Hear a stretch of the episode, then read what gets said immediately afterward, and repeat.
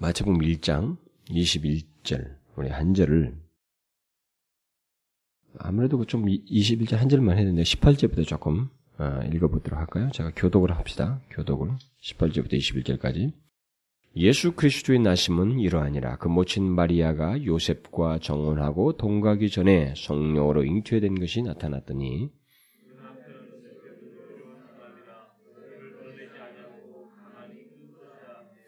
이 일을 생각할 때에 주의 사자가 현몽하여, 가로되 다윗의 자손 요셉아 내 아내 마리아 데려오기를 무서워 말라. 저에게 잉태된 자는 성령으로 된 것이라. 아들을 낳으리니 이름을 예수라 하라. 이는 그가 자기 백성을 저희 죄에서 구원할 자이심이니라 하니라. 어, 우리 기독교가 지키는 그 절기 중에 이 성탄절은 가장 많은 사람들에게 알려져서 대중적으로 많은 사람들의 지지를 받고 있는 절기입니다. 그렇죠? 뭐 부활절만 해도 여러분 우리나라는 조금 괜찮지만 서구는 Easter holiday 하면은 벌써 그냥 방학을 팍 해버려요. 모든 학교도 다. 그래서 Easter holiday도 상당히 그 많은 사람들에게 서구에서는 알려져 있습니다. 그러나 범세계적으로 많은 사람들에게 저기 알려져 있고 지지를 받고 있고 이렇게 나름대로 호응을 받고 있는 우리 기독교의 절기가 있다면 그것은 성탄절입니다. 그래서 이 성탄절은 이 세계 많은 사람들을 술렁거리게 하는 그런 절기로 우리에게 알려져 있습니다. 예수를 안 믿어도 기독교 절기 중에 이 성탄절만큼은 많은 사람들에 의해서 나름대로 어떤 대접을 받고 있습니다. 그래서 예수, 뭐 크리스마스, 뭐 아기 예수가 나신 날이래. 이 정도는 그들도 다 알고 있습니다. 그러나 아, 그 사람들이 그렇게 이렇게 예수 어, 이 성탄절에 대해서 나름대로 이렇게 어, 다 대중적으로 알려져서 세계적으로 이렇게 하고 있습니다만은 어쩌면 그 이유가 서구 때문에 아마 한몫을 했을 것입니다. 서구가 먼저 그들이 선진문을 먼저 먹었고 그 야벳 후손들이 그 노아의 그 세 후손 중에 창대해 하겠다고 하는 그 야벳의 후손들이 그 유럽 족속들 아니겠어요? 이 유럽 족속들이 먼저 서구화가 되고 또 복음이 거기서부터 이제 그 쥐중계를 통해서 거기부터 꽃을 피워버렸기 때문에 네, 그로부터 어 선진물을 먹고 그들에 의해서 이게 문명화가 이 세계로 확대되다 보니까 아무래도 이제 이 성탄절이 더 이렇게 크게 확산되지 않았는가. 네, 그렇게도 생각도 되고.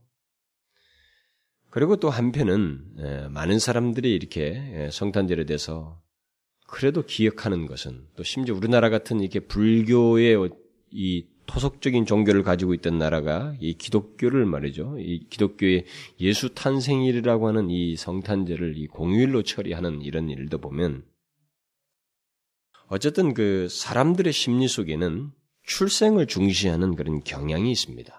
사람들은 상당히 출생을 어, 중시하는 경향이 있습니다. 그러나 여러분도 알다시피 예수님은 12월 25일에 태어나신 건 아닙니다. 그렇죠? 12월 25일에 태어나지 않았습니다. 단지 이 절기를 그냥 지키는 거예요, 의미로.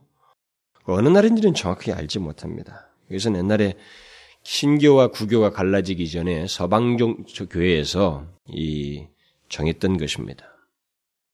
그러니까 이 절기를 우리가 다른 절기도 이렇게 지켜서 우리가 뭐 맥주 감사절, 추수 감사절 이렇게 절기를 지키는 것처럼 이 절기를 두어서 지키는 것은 예수님의 탄생을 통해서 이 땅에 오신 예수님을 기억하고 감사하기 위한 절기이지 그런 내용이 없는 이 크리스마스는 아무런 의미가 없습니다. 그야말로 아무런 의미가 없죠. 그러니까 이, 이 절기만 되면 예수를 알지 못하는 자들과 세상이 술렁거려서 그 막그 그 무엇인가 이게 막그 뭡니까 사람들을 부추기고 음악부터가 그냥 사람들을 다 캐롤로 해가지고 한몫한다 이 말입니다. 또 백화점 같은 데는 뭐 더 말을 끝없는 세일을 해가지고 말도 못하죠. 영국 같은 경우는 뭐 크리스마스 세일하면 1년에 기다리고 기다리던 세일입니다. 그걸 위해서 막 새벽부터 줄을 서는 거예요. 크리스마스가 딱 끝나면 그때부터 좀 하다가 크리스마스 딱 끝나면서 모든 가격표를 딱 50% 줄여버려요. 30% 50%. 어저께 그 상품 그대로 가격을 잘라버린 겁니다. 그러니까 막 그것을 크리스마스 사례들에서 새벽부터 줄 서는 거예요. 그야말로 백화점이 한몫하는 아무런 의미를 알지 못하고 이렇게 세상이 온통 이 크리스마스를 이렇게 그렇게 활용하고 있습니다. 근데 문제는 우리 그리스도인들이에요. 우리 그리스도인들이 예수를 믿는다고 하는 사람들이 성탄절이 되면 이유도 알지 못하고 그냥 막 들떠버려요. 만일 그리스도인들을 이유를 알지 못하고 그 크리스마스 이 성탄절의 참된 의미를 알지 못하고 세상 사람들처럼 우리가 그렇게 하게 된다면 어, 이 절기를 보낸다면 우리는 정말로 불행한 그리스도인. 그래서 만일 누군가 야 어느 교회 크리스마스 가니, 가니까 어느 교회를 크리스마스 때 가보니까 거기는 막 크리스마스 성탄절 같지가 않더라. 이렇게 말하는 사람이 있다면 그 사람들이 지금 뭔가 잘못하고 있는, 생각하고 있는 거예요. 성탄절이면 뭔가 시끌벅적하고 뭔가 좀 있을 것 같다고 하는 그런 통념의 지배를 받고 있는 거예요. 크리스마스는 이 성탄절은 그런 우리가 지금까지 치장해 놓은 서구에 물을 먹어서 치장해 놓은 그런 분위기를 내는 절기가 아닙니다. 이 절기는 그야말로 우리에게 오신 그리스도가 어떤지에 대한 정확한 이해를 가지고 그야말로 그에게 대한 감사와 헌신의 절기예요. 그런 내용이 없으면 우리는 이 성탄절을 아주 잘못 보내고 있는 것입니다. 그래서 우리가 기억해야 할 것은 현재 세상이 말하고 나타내는 크리스마스는 성탄절의 본래 모습과 의미와는 거의 사실, 상관이 없습니다. 거의 달라요. 현재 우리의 분위기는 아무런 거기와는 상관이 없습니다. 만일 우리 그리스도인들이 곧 교회가 성탄절을 지킬 것이라고 하면 이 절기는 그야말로 감사의 절기입니다. 굉장한 감사의 절기고 이것은 우리에게 있어서 굉장히 쇼킹한 감사의 절기예요. 추수 감사들은 육신 거예요. 예? 이 추수 때마다 이게 추수를 보고 감사하는 겁니다. 맥주 감사들도 마찬가지예요. 보리 맥주 아니에요? 보리 추수기를 보고 이 절기를 두 개로 지켰던 겁니다. 부활절, 성탄절, 굳이 지킨다면 이런 절기는 우리에게 있어서 굉장한 거예요. 사실 부활절 모직이 만약 성탄절을 지키겠다고 할 때 이 성탄절은 하나님이 우리에게 오셨다고 하는 이 사실이기 때문에 우리가 구원하기 위해서 오셨다는 이 사실이기 때문에 어떤 절기 못지않게 그 감사의 절기, 감사의 내용이 물씬 나와야 돼요. 우리 가운데 쏟아져 나와야 됩니다. 이게 성탄절의 일차적인 우리가 가져야 할 의미입니다. 우리를 위해서 오신 예수 그리스도에 대한 바른 신앙의 태도를 갖게 하고 헌신의 열심을 갖게 하는 절기로서 이 성탄절은 의미가 있습니다. 우리는 오늘 이 본문에서 그 성탄절기에 반드시 기억해야 할 사실이 무엇인지를 말해주는 그 핵심적인 말씀을 접하게 됩니다.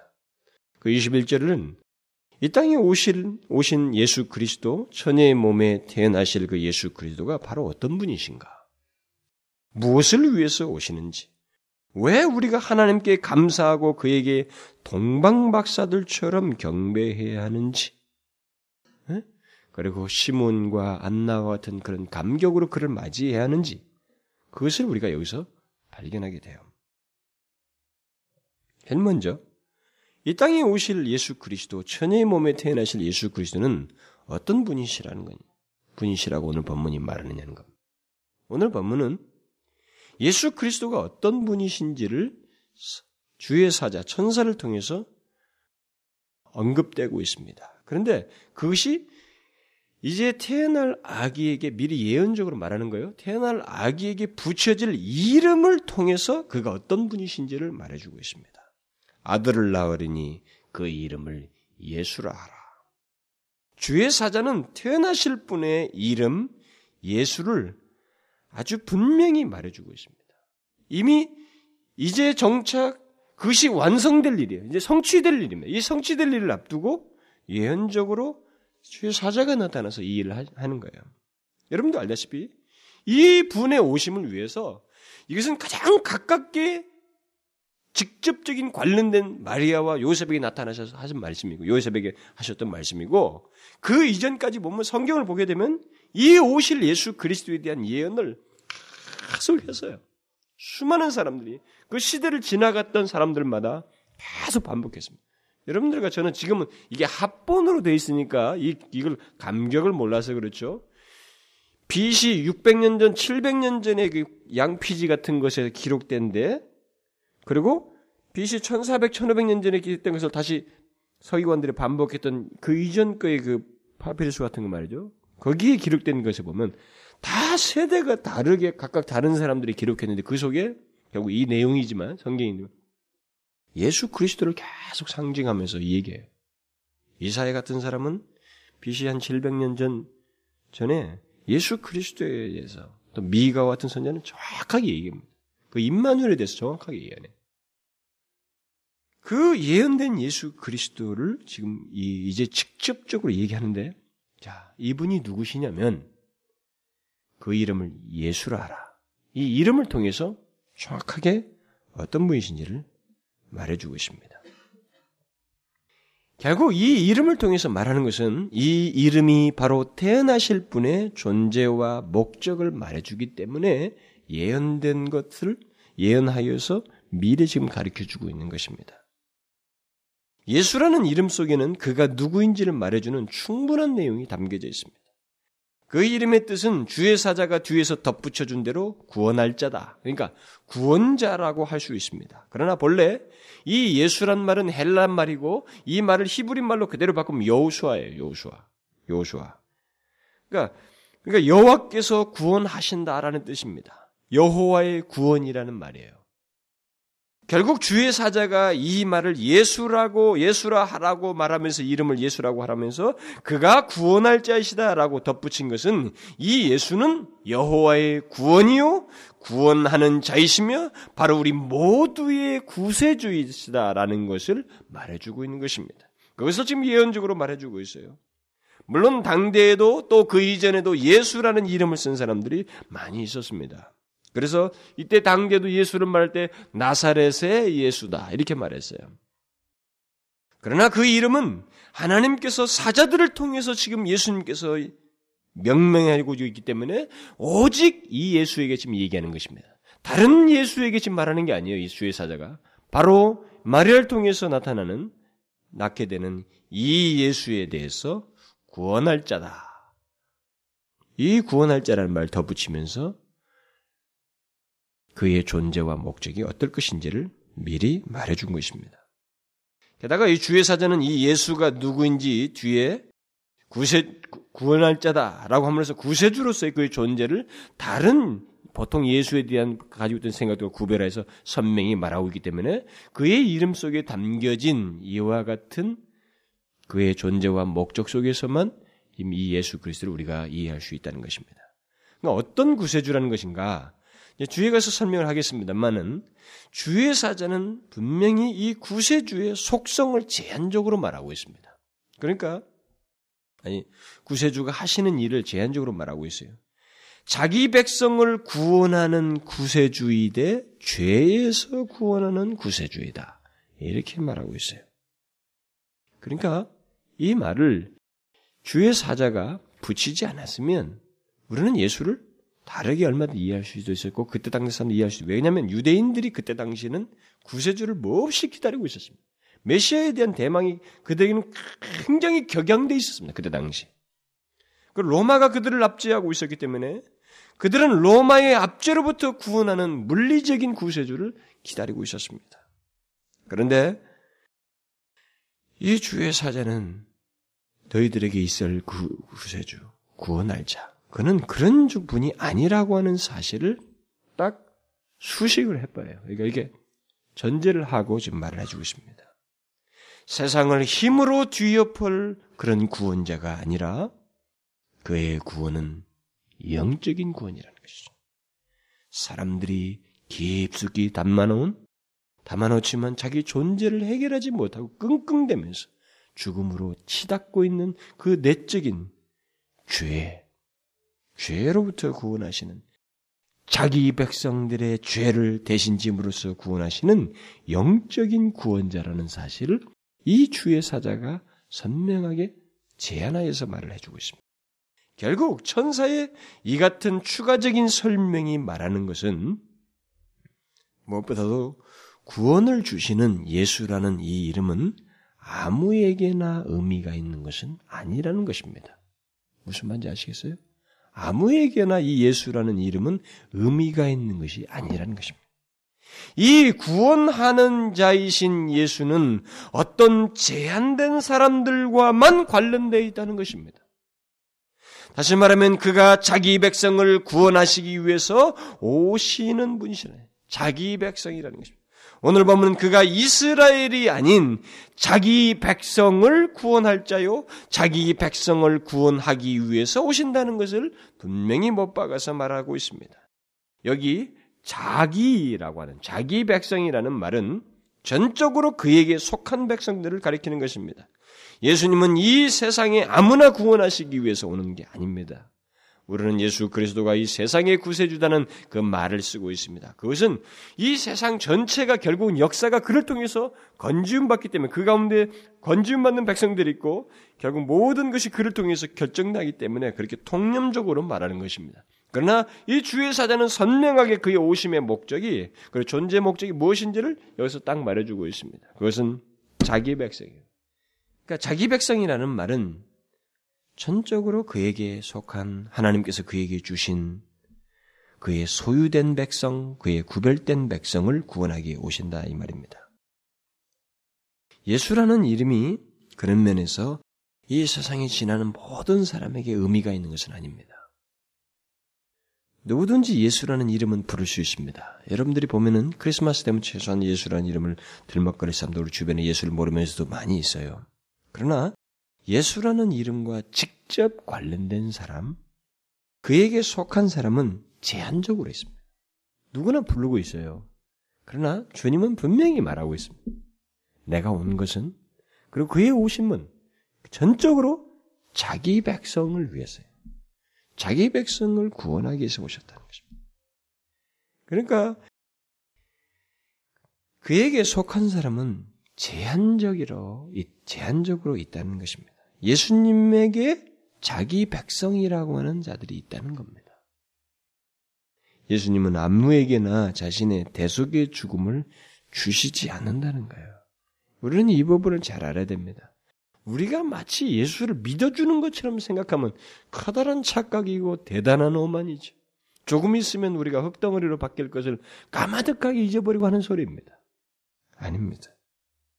우리는 주께서 구원하실 어떤 사람들을 위해서 건지움 받는 자에 들어간 것일 뿐 누구나 아무나 예수 그 이름과 직접 관련되는 건 아닙니다. 부를 수는 있지만 예수께서 오셔서 구원코자 했던 그 대상은 제한적으로 있다 이 말입니다. 결국 여기 자기 백성은 하나님께서 그리스도에게 주신 백성입니다.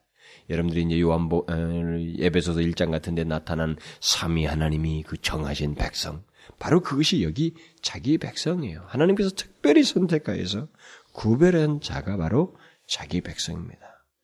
우리는 그가 누구인지 그 자기 백성이라는 사람이 누구인지에 대해서 우리가 쉽게 아무렇게나 말할 수는 없습니다. 음?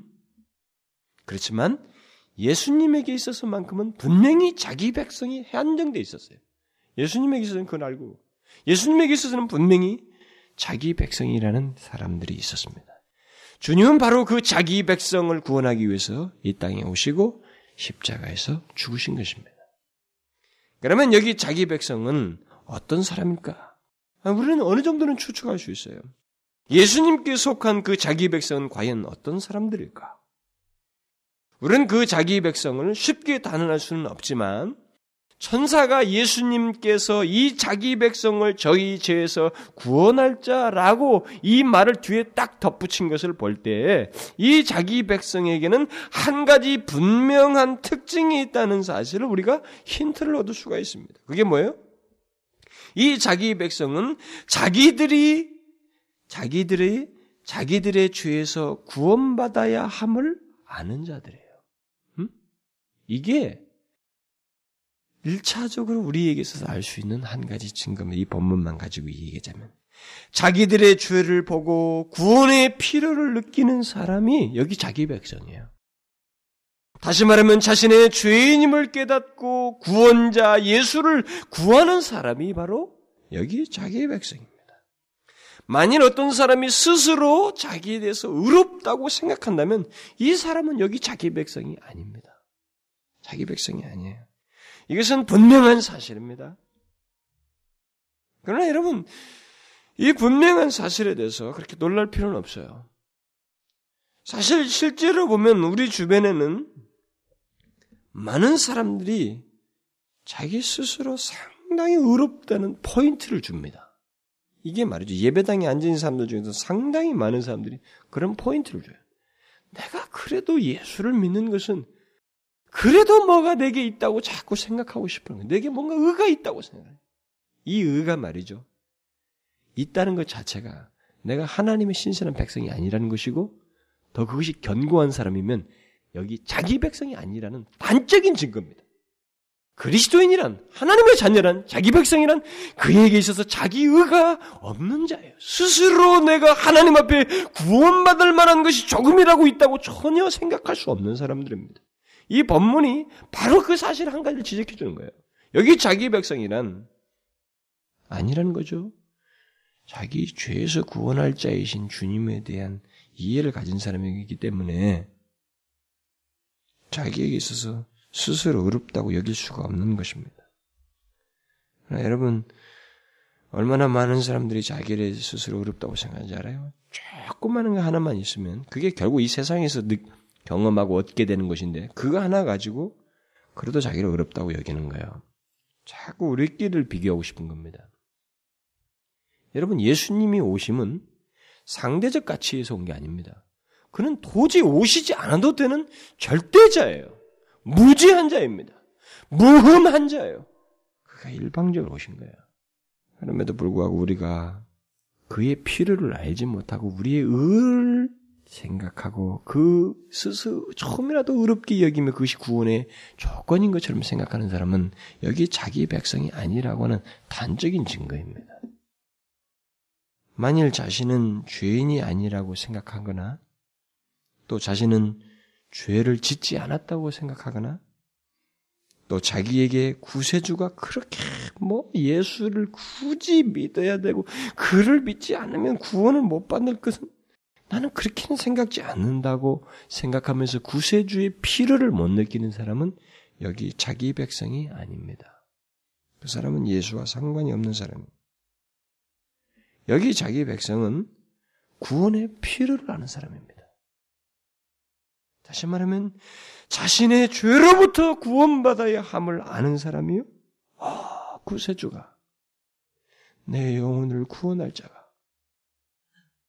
필요하다고 하는 구세주에 대한 절박한 필요를 가진 사람이 여기 자기 백성이에요. 만일 자신의 영혼이 병들었다는 사실을 깨닫지 못한다면 그런 사람은 여기 자기 백성이 아닙니다. 왜냐하면 예수 구원을 주시는 이 예수는 영혼이 병든 사람을 구원하기 위해서 오신 영혼의 치료자이시기 때문에 그렇습니다. 그렇기 때문에 자신의 영혼이 병드는 것을 알지 못하고 그것을 인정치 않은 사람은 구원받을 자도 아니요, 자기 백성도 아니에요. 예수님에게 있어서 자기 백성은 죄로부터 건지움 받기를 원하는 사람이요. 자신의 영혼이 병들어 있음을 알고 치료받기를 원하는 사람이며 또 구원을 절박하게 필요로 하는 사람을 말하는 것입니다. 만일 우리 모두가 의롭다면 우리 모두가 무슨 흠이 없이 의롭다면 또 죄로 인해서 영혼이 병들지 않았다면 우리에게 구세주는 필요가 없습니다. 그는 오실 필요도 없어요. 그런 존재의 필요도 우리가 갖지 않습니다.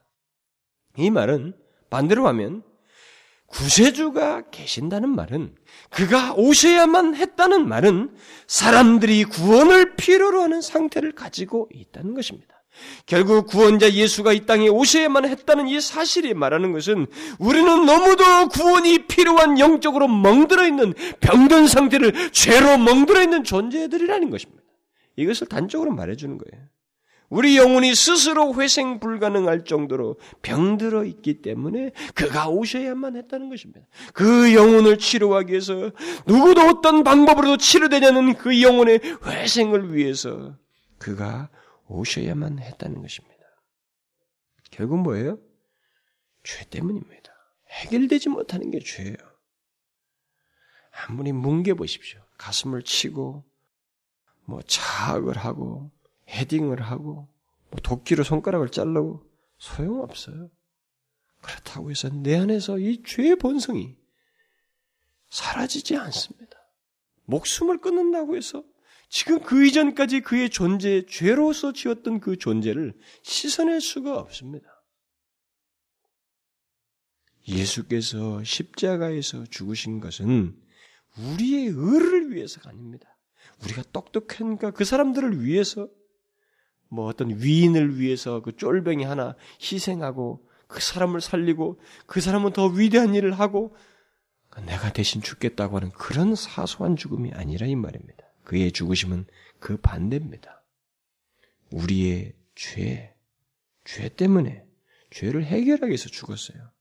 만일 우리들이 구원이 필요한 상태, 그 죄로 인해 영혼이 병든 상태요 죽을 수밖에 없는 상태에 있지 않았다면 구원자 예수 그리스도는 우리가 막 부를 필요도 없어요.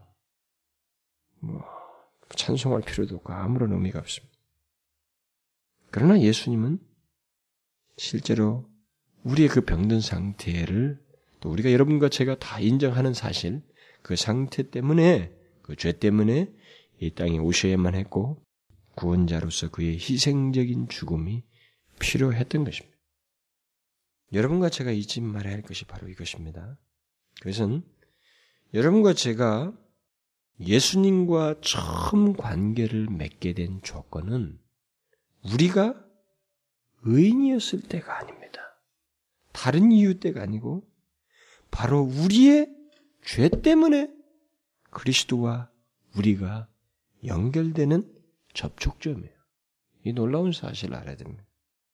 우리의 죄가 예수 그리스도의 필요를 말하였고 예수님과 우리 사이에 연결점이 된 것입니다. 너무 아이러니컬하지만 여러분과 저의 공로 때문에 주님과 우리 사이가 접촉점이 주어져서 만나게 된 것이 아니라 우리의 잘난 것 때문에 주님과 우리 사이에 만나게 된 것이 아니라 바로 우리의 죄악된 모습, 비참한 모습, 영적으로 병든 모습 때문에 그것이 접촉점에 되어서 예수 그리스도와 우리가 만나게 되고 연결되게 된 것입니다. 이건 정말 놀라운 아이러니예요. 여러분은 이 사실을 단순하게 생각해서는 안 됩니다. 이것은 대단한 역설입니다. 대단한 역설이 이 세상에서 볼 수 없는 역설이에요. 그처럼 여기 예수님은 우리들의 잘난 것을 칭찬하기 위해서 오신 것이 아니고 오히려 우리의 더럽고 추한 것을 씻어주시기 위해서 오셨어요. 우리의 장점들과 우리의 이 세상에서 인정받는 것들을 인정해 주기 위해서가 아니라 죄를 용서하시고 우리를 깨끗게 하기 위해서 오셨습니다. 그러므로 여러분, 자신의 죄인됨을 알고 통해하는 자에게 예수, 그 이름 예수는 그야말로 복음이에요. 굿뉴스입니다. 정말 정말 굿뉴스예요. 이 굿뉴스를 세상 사람들이 아주 그냥 무슨 뭐 취급하듯이 취급하지만 그 예수를 직접 듣고 믿는 자, 통해하는 심령에게 이 예수는 그야말로 굿뉴스입니다. 예? 왜냐하면 바로 예수는 그런 사람들을 위해서 오셨기 때문에 그렇습니다. 이 예수님은 이 세상을 향한 복음이요 기쁨이에요. 그런 면에서 보면 오직 그만이 우리의 모든 죄가를 도말하실 수 있고 우리의 죄를 없이 하시고 자유롭게 하실 수 있습니다. 만일 누군가 자신의 죄인됨을 발견하고 그 죄로부터 구원받기를 원하는 마음으로 예수, 그 놀라운 이름 예수를 부른다면 그는 진실로 예수께 속한 백성이 될 수 있는 사람이에요. 왜냐면요, 이것은요, 진짜로 기적이기 때문에 그렇습니다. 얼마 전에 제가 어떤 한 자매, 여러분도 잘 아는 자매죠. 자신의 그 죽음을 항상 의식하면서 살아가는 한 자매. 그 자매가 어떤 사람에게 무슨 뭐 무기수가 뭐 깜빵에서 나와 가지고 자기가 기적을 보면 예수를 믿겠다. 그런 말을 어떤 목사님한테 하니까 어떻게 어떻게 해가지고 그 교회 그 누가 해가지고 그러면 누구한테 가보라고 자기한테 왔다는 거죠. 이 사람을 가보면 그 사람한테 네가 그 사람이 너한테 기적을 소개해 줄 것이다. 그래서 이 자매가 그랬다는 거죠. 자, 내가 죽을 병인데 이렇게 살아있는 것이 벌써 기적인데 이제 봤죠. 그런데 이것은 진짜 기적이 아닙니다. 진짜 기적은 예수가 기적입니다.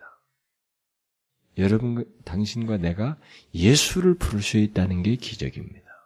이렇게 말하고 돌려보냈다는 거죠. 그건 정말로 놀라운 사실입니다. 맞는 말이에요. 누가, 누가 이 예수를 진실로 믿고, 그가 없이는 내가 돌이킬 수 없으며, 죄로부터 구원받을 수가 없고, 회생 불가능하다는 사실을 알고, 그 예수를 진실로 붙고, 믿고, 부르고 믿는다면, 그게 바로 그에게 있어서 일어난 최고의 기적이에요. 돌아가서 여러분이 말해 보십시오. 우리가 다음 주도 우리 어떤 사람들을 불러와서 예배를 드리겠습니다만 그들이 그 예배를 드리고 돌아가서 내가 그 예수를 발견했도다. 예수를 믿을 거야 라고 한다면 그 사람은 엄청난 기적을 경험한 사람. 또 보십시오. 몇 사람은 그런 건 뭐하라면요. 그 예수를 경멸하는 사람이 생길 것입니다. 돌아보십시오. 예수에 대해서 그런 절박한 전인격적인 반응을 하는 사람이 몇 사람이어야 돼요? 없습니다. 그것은 아무리 의도하고 돈을 주고 어떻게 울려봐야 되지 않는 일이에요. 그것은 신기한 기적입니다. 바로 그걸 얘기하는 거죠. 예수님은 자기 백성을 저희 죄에서 구원하기 위해서 오셨어요. 실제로 예수님은 그 일을 또한 행하셨습니다.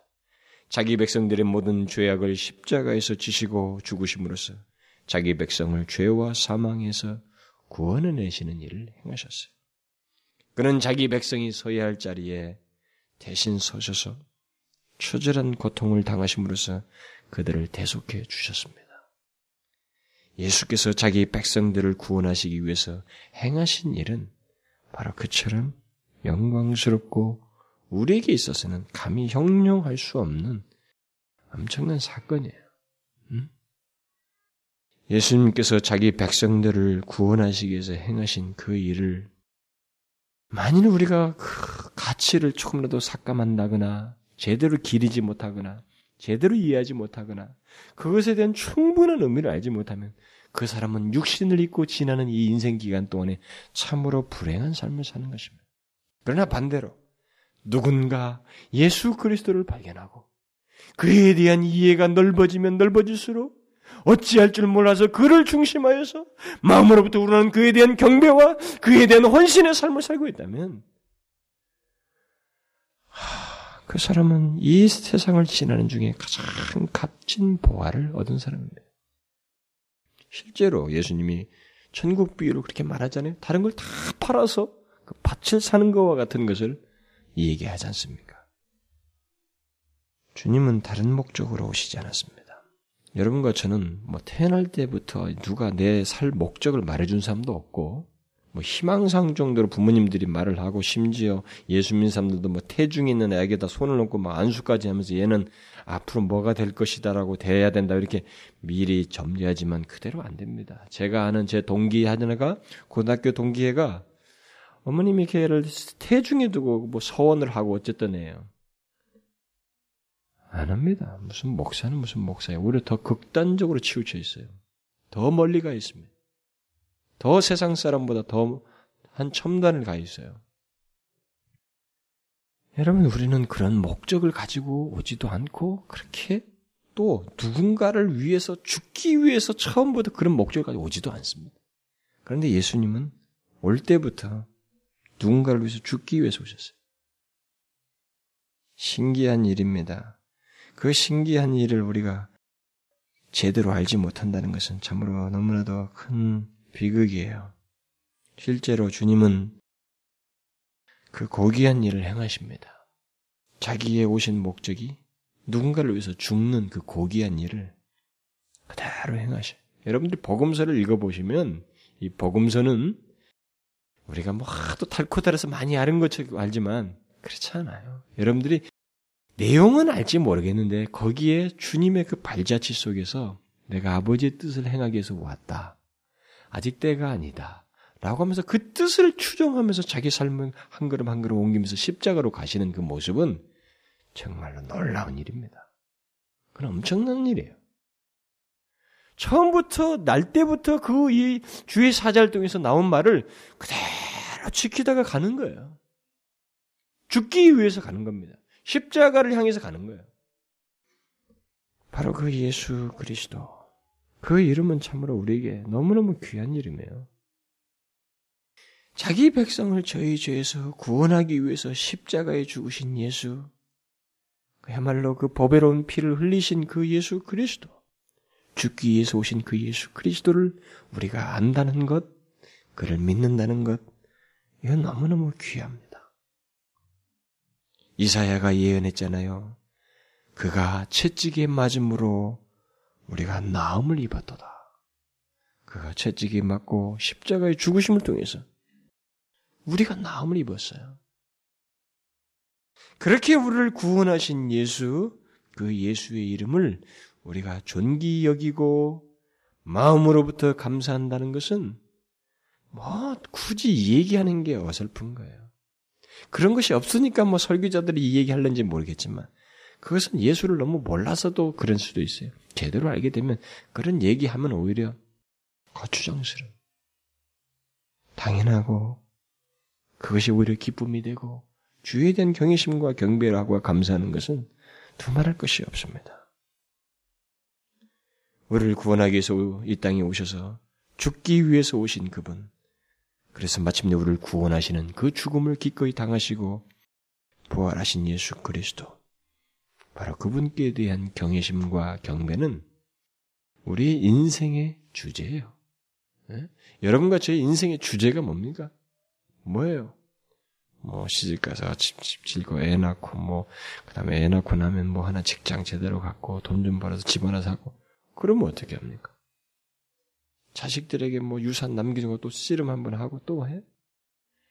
아무리 여러분들 좋은 스토리를 짜봐야 그게 성경이 말한 그대로 썩어질 것이라는 단어 한마디에 다 들어가 버립니다. 너희들이 썩어질 것을 심지 말라 그랬잖아요. 썩어질 것이라는 이 단어 속에 다 들어갑니다. 그것은. 사도 바울이 최고의 사람 아니었어요? 이야, 이스라엘이 낳은 최고의 이 수제 아니었습니까? 최고의 법학학자요. 총망박는 사람이었지만 그게 어떻게 됐어요? 예수를 만나고 나서 그의 삶의 주제가 되었습니다. 예수. 그 그리스도를 위해서 그냥 못내 살고 싶어서. 하, 뭐 살든지 죽든지 내가 그리스도만을 존귀하기를 원하노라. 뭐 감옥에 갇혔으면서도 그런 소리 하고 있어요. 좀 있으면 죽을 건데 뭐 굳이 그런 말 안 해도 되는데 그게 자기의 전부다. 이렇게 말을 하는 거예요. 그런 하나님 주에 대한 경외심과 주에 대한 헌신의 마음은 예수를 알게 됐을 때, 바르게 만나게 됐을 때, 깨닫게 됐을 때, 그 피할 수 없는 일이에요. 피할 수 없습니다. 모르는 사람이 지금 바보를 하고 있는 거예요. 얼마나 옳다고 뭐 합리적인 말을 할지 모르지만 일단은 알고 보면 후회할 겁니다. 어디까지 몰라서 큰 소리예요.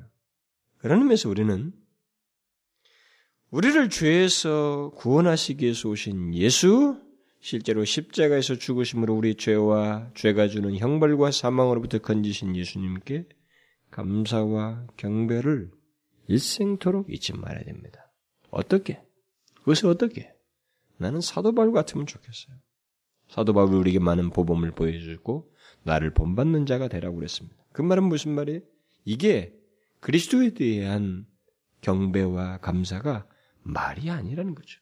그가 나를 위해서 오셔서 나를 건지시기 위해서 그 목적을 위해서 오시고 실제 죽으셨다는 사실에 대한 바른 이해는 신앙은 거기서 말로 감사와 찬양이 아니라는 겁니다.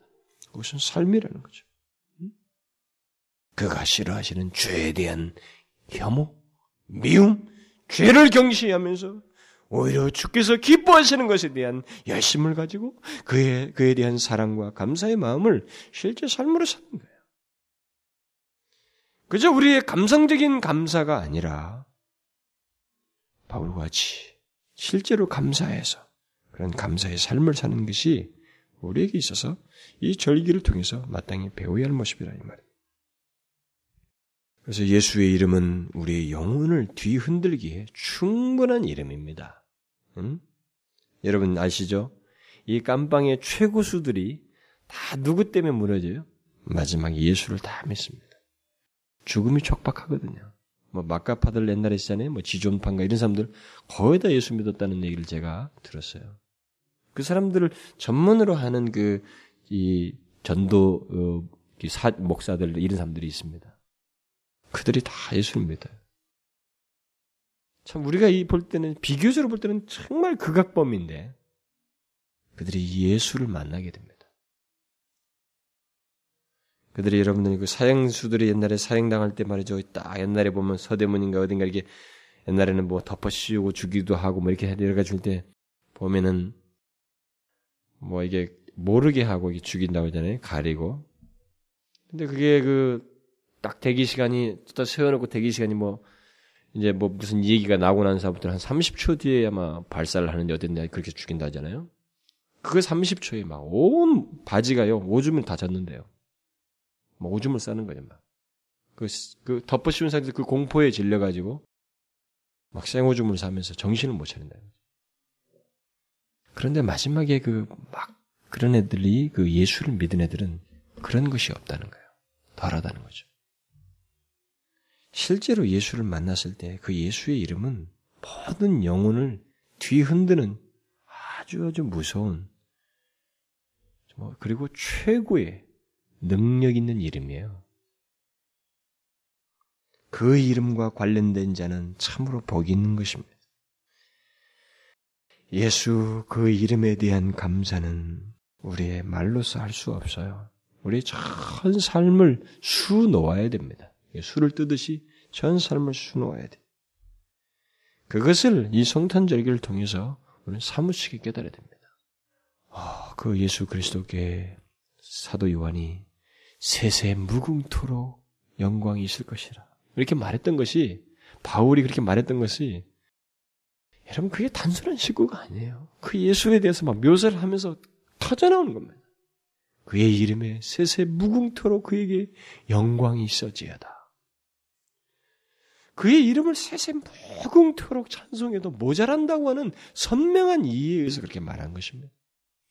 바로 그것이 우리가 해야 될 모습이에요. 우리의 모습이에요. 지금부터 시작하는 것이고 우리가 영원토록도 하나님 앞에서 그렇게 하게 될 일입니다. 그 이름 예수. 이 예수. 저는 여러분들이 이 시간에 이 성탄 열두에서 잊지 마시기 바래요. 이렇게 기도합시다. 오 하나님 참으로 수많은 사람들 비록 주를 만난 사람들이지만 그 수많은 사람들이 예수를 알고 그들을 위해서 오신 예수 그리스도를 만남으로 인해서 너무나도 자기들의 삶을 극적으로 바꾸어서 그들의 삶의 전 주제가 예수, 그리스도를 위한 삶, 그를 증거하고 그와 교제하며 기뻐하는 삶을 살았던 그 수많은 믿음의 선배들, 구름대 같은 증인들을 우리 앞에 두시더니 마침내 우리들을 그 반열에 들으시게 하시고 저희들에게도 그 예수를 알게 하시고 그 예수 그리스도께서 오신 목적을 하나님이여 우리가 거기에 해당되는 그런 복을 우리에게 주셔서 감사드립니다. 오 아버지여 우리는 주가 없이는 살 수가 없습니다. 하나님 내 죄를 우리는 스스로 해결할 수가 없습니다. 우리는 죄로 말미암아 우리 영혼이 심히 멍들어 있고 병들어 있습니다. 우리 영혼의 치료자이신 주님이 하시면 아니시면 치료를 받을 수가 없습니다. 주님만을 구하오며 주님만을 믿기를 원하며 주를 통해서 소생되어지고 하나님 주님 주시는 생명을 얻기를 원합니다. 오 아버지여 우리의 일생의 증거와 삶의 주제가 우리 주 예수 그리스도가 되기를 원합니다. 저희들을 도우시고 인도하여 주옵소서. 예수 그리스도의 이름으로 기도하옵나이다. 아멘.